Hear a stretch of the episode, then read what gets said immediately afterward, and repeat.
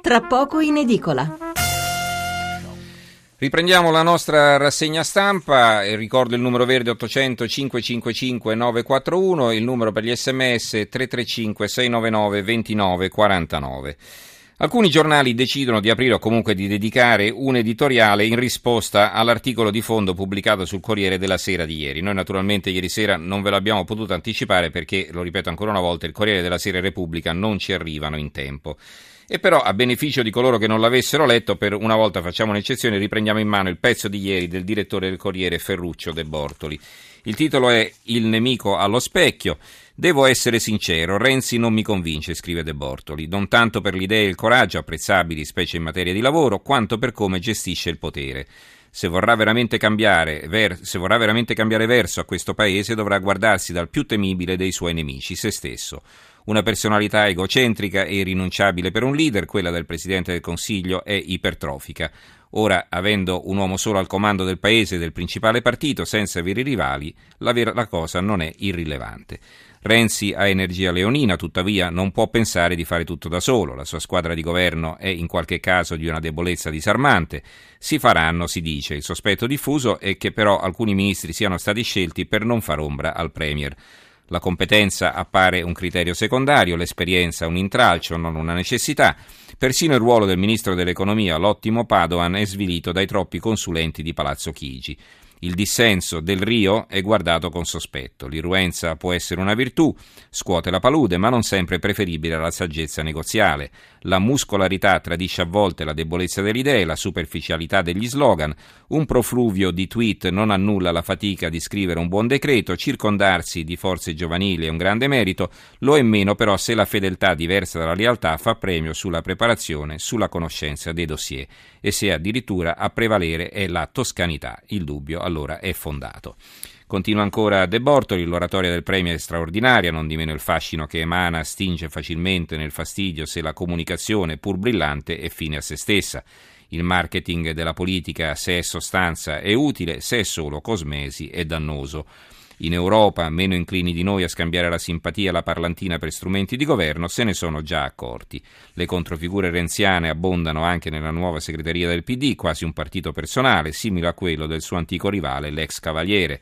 E qui sorge l'interrogativo più spinoso. Il patto del Nazareno finirà per eleggere anche il nuovo Presidente della Repubblica, forse a inizio 2015. Sarebbe opportuno conoscerne tutti i reali contenuti, liberandolo da vari sospetti, riguarda anche la RAI, e non ultimo dallo stantio odore di massoneria. Auguriamo a Renzi di farcere di correggere in corsa i propri errori. Non può fallire perché falliremmo anche noi. Un consiglio: quando si specchia al mattino indossando una camicia bianca, Pensi che dietro di lui c'è un paese che non vuole rischiare di alzare nessuna bandiera straniera, leggi Troica, e tantomeno quella bianca. Buon lavoro di squadra, conclude De Bortoli. Un articolo di fondo molto ben argomentato che naturalmente non ha mancato di suscitare reazioni. Incominciamo dalla risposta che compare su Europa tra qualche ora, il quotidiano del Partito Democratico, firmata da Stefano Menichini, il direttore. La trama massonica del Corriere, questo è il titolo. Ieri sul Corriere della Sera sono usciti due editoriali riunificati in uno, entrambi molto interessanti e importanti, come ovvio per la testata e per l'autore, il direttore Ferruccio De Bortoli, ma di argomento diverso all'apparenza. Il primo editoriale ha messo insieme riproposto aggravati tutti i più diffusi spunti di critica nei confronti di Matteo Renzi, della sua persona e del suo stile di leadership, solitario, egocentrico, incapace di fare squadre, irroente, muscolare, superficiale, concentrato più che altro sulla comunicazione, circondato di collaboratori e ministri più fedeli che leali, deboli e inesperti, generalmente incompetenti, con citazioni positive per Padova e Del Rio, caricature del loro capo. Insomma, un disastro come si è già capito all'estero. Motivo per cui De Bortoli dichiara di non essere convinto dal Premier. Annuncio di una sfiducia da parte del Corriere, della quale si erano già viste le tracce, certo piazzata abbastanza a sorpresa nel momento in cui Renzi è sfidato da sinistra sul tentativo, da De Bortoli condiviso, di modernizzare il mercato del lavoro. Il secondo editoriale, condensato in poche, righe, in poche, righe, dopo il primo, è molto più forte, perché il direttore del Corriere, in sostanza, dà il via alle danze intorno al vero appuntamento politico-istituzionale del futuro, cioè l'elezione del successore di Napolitano. E la mossa d'apertura è già micidiale. Sul Quirinale, secondo De Bortoli, esiste un'ipoteca contenuta nel patto Renzi-Berlusconi e questo patto è descritto con tinte grilline. È misterioso, di contenuto sconosciuto e, punta, eh, e punto alto dell'editoriale, o basso se si preferisce, è impregnato dallo stantio odore di massoneria. Dunque le riforme istituzionali ed elettorali eh, concordate al Nazareno e l'intero assetto politico fino all'elezione del capo dello Stato sarebbero sotto i sigilli di una sorta di nuova P2. Conclude Menichini, lo scrive il direttore del Corriere che a questo punto getterà decisamente i cronisti sulla preda fino allo svelamento della trama, ma giustamente fanno festa soprattutto al fatto quotidiano rivendicando il copyright della pista massonica. Ma è immaginabile un De Bortoli travaglizzato? No. E allora cosa ci sarà dietro a proposito di sospetti? E eh, un, uh, ci sono due quotidiani vicini a Berlusconi, il giornale e il libro, che aprono tutte e due con un, uh, un titolo uh, a tutta pagina, proprio prendendo spunto dall'articolo di De Bortoli che vi ho letto prima. Il Corriere decapita Renzi, eh, scrive il giornale, Renzi primo licenziato, scrive Libero. Il fondo di Alessandro Sallusti sul giornale, per la seconda volta nella storia recente il Corriere della Sera getta la maschera ipocrita del quotidiano sopra le parti. La prima fu quando Paolo Miele annunciò in un fondo il suo voto a favore di Romano Prodi nelle elezioni politiche del 2006. Ieri è stato il direttore Ferruccio De Bortoli a seppellire sotto una valanga di fango Matteo Renzi e il suo governo. Sintetizzo, il Premier sarebbe un pazzo, arrogante, incapace, egocentrico, ipertrofico e pure in odore di massoneria. Il suo governo una scolaresca di bambine stupide.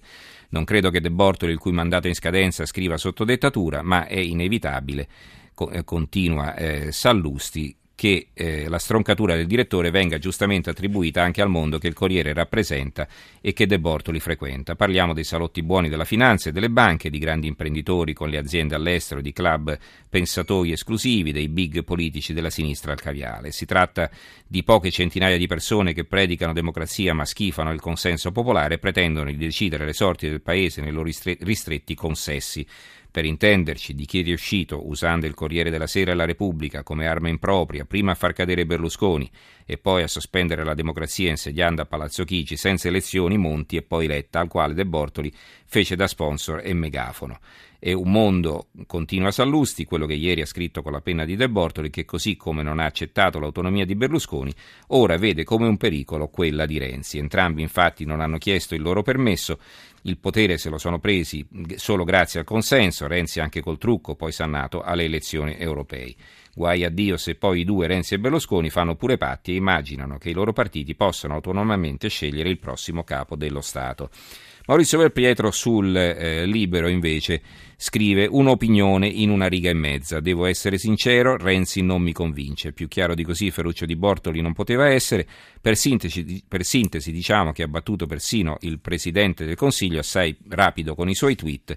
È certo che nel suo editoriale di ieri, il Corriere della Sera, eh, su Corriere della Sera ha scritto anche altro, ma l'incipit di quelli che non si dimenticano e certo non avrà fatto grande piacere al capo del governo. C'è chi ha pensato che l'articolo di fondo sia un distillato d'odio del numero uno di via Solferino ormai prossimo a mollare la poltrona, un calcio negli stinchi nei confronti di chi ha torto o ragione ritenuto l'ispiratore del cambio di direzione del, eh, del, principale quotidiano italiano, tuttavia verosimilmente l'addio alla poltrona che fu di Giovanni Spadolini ha poco a che fare con il contenuto del pezzo uscito ieri sulla prima pagina del Corriere.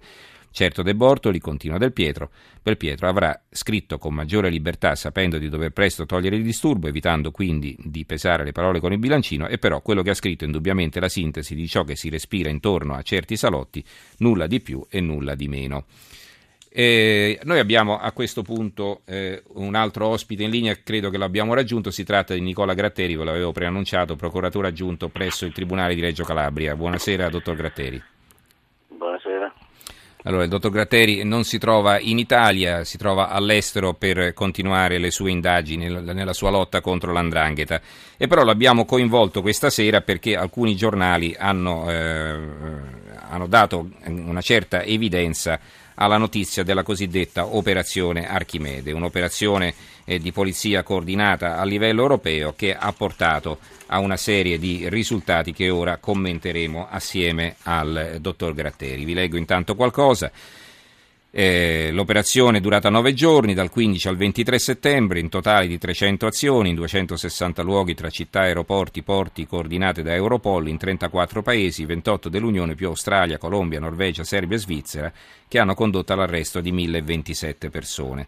Un'azione fortemente voluta nell'ambito del semestre di presidenza italiana è stato sottolineato dal capo della polizia Alessandro Panza, che auspica sempre più collaborazione fra le forze di contrasto europee per affrontare organizzazioni ormai sempre più transnazionali, dinamiche e flessibili. Allora, intanto una sua valutazione sul risultato di questa operazione e poi vorrei anche un commento per cercare di capire insomma quanto sono importanti questi coordinamenti e che cosa in realtà si può fare di più, perché non mi pare che per essersi mossi in 34 paesi questi risultati siano così eclatanti, no? Sì, certo, sostanzialmente è stata fatta la somma di ciò che è accaduto in questi giorni in tutti questi paesi monitorati. E, ehm, è importante eh, che ci sia questo coordinamento e questo intercollegamento, interconnessione eh, tra gli Stati e l'Italia da questo punto di vista eh, anche normativo è leader può, può, può dare lezioni agli altri Stati. È necessario, auspicabile che questa sia la base di partenza, il punto di partenza per un contrasto vero alle mafie, cioè le mafie sono veramente le uniche organizzazioni globalizzate e noi eh, Stati d'Europa eh, in particolare non siamo per nulla eh, coordinati, cioè noi siamo in Europa, siamo assieme perché abbiamo una moneta unica, perché parliamo di economia e con il bilancino stiamo a discutere cosa e quanta si può importare in Europa. Quindi il dell'Europa è un problema economico, meno politico, molto meno eh, giudiziario della sicurezza. In sostanza noi eh, auspichiamo che in questo semestre europeo eh, a guida italiana l'Italia riesca a fare dei passi importanti, decisivi, decisivi e noi abbiamo detto più volte che necessita una, un coordinamento in Europa, noi avremo bisogno eh, di eh, una polizia europea ma soprattutto un sistema giudiziario eh, omologo, noi avremo bisogno che le stesse regole valessero per tutti gli Stati d'Europa. Invece eh, purtroppo abbiamo dei, dei sistemi certe volte opposti, molto lontani l'uno dall'altro. Avremo bisogno ad esempio del reato di associazione di inquiria di stampo mafioso, eh, riconosciuto questo, questo reato in tutta Europa. Eh, c'è questo problema, no? che ci sono reati che sono riconosciuti solo in alcuni paesi e non in altri e quindi diciamo, le polizie possono agire, agiscono con difficoltà no, poi? Sì, in Europa solo in Italia c'è il reato di associazione di questo mafioso e quindi spesso eh, gli Stati d'Europa non ci concedono, non ci danno la possibilità di fare indagini o di fare intercettazioni nei paesi d'Europa perché non esiste il reato di associazione di questo mafioso. In Europa ad esempio non c'è la possibilità di ritardare l'arresto o ritardare il sequestro per un'indagine importante per eh, arrivare diciamo, alla gallina domani anziché l'uovo oggi. Mm-hmm. E questa possibilità c'è solo in Italia, in, in Germania, Belgio, Olanda, Spagna e Portogallo non c'è. Quindi anche la politica degli agenti infiltrati non, non funziona all'estero? Assolutamente, assolutamente no, mm. eh, ma soprattutto non ci consente, non ci dà la possibilità eh, di poter differire l'arresto, eh, mm. cioè se io sento al telefono che una persona ha ad Amsterdam due kg di cocaina e io ho l'obbligo di arrestarlo, sì. secondo il sistema olandese, eh, ehm, mentre eh, se questa, questa, persona sappiamo che eh, domani tra una settimana, un mese, deve gli deve arrivare un carico. Eh, da 200 kg lei preferisce aspettare, certo. E, io pre- in Italia eh, preferiamo aspettare, c'è la legge mm-hmm. in questo Ve lo consente. Lì in Olanda è, è necessario eh, intervenire e arrestarlo per un chilo. Ma senta, queste cose eh, sono arrivate all'orecchio del governo, del Ministero degli Interni o no?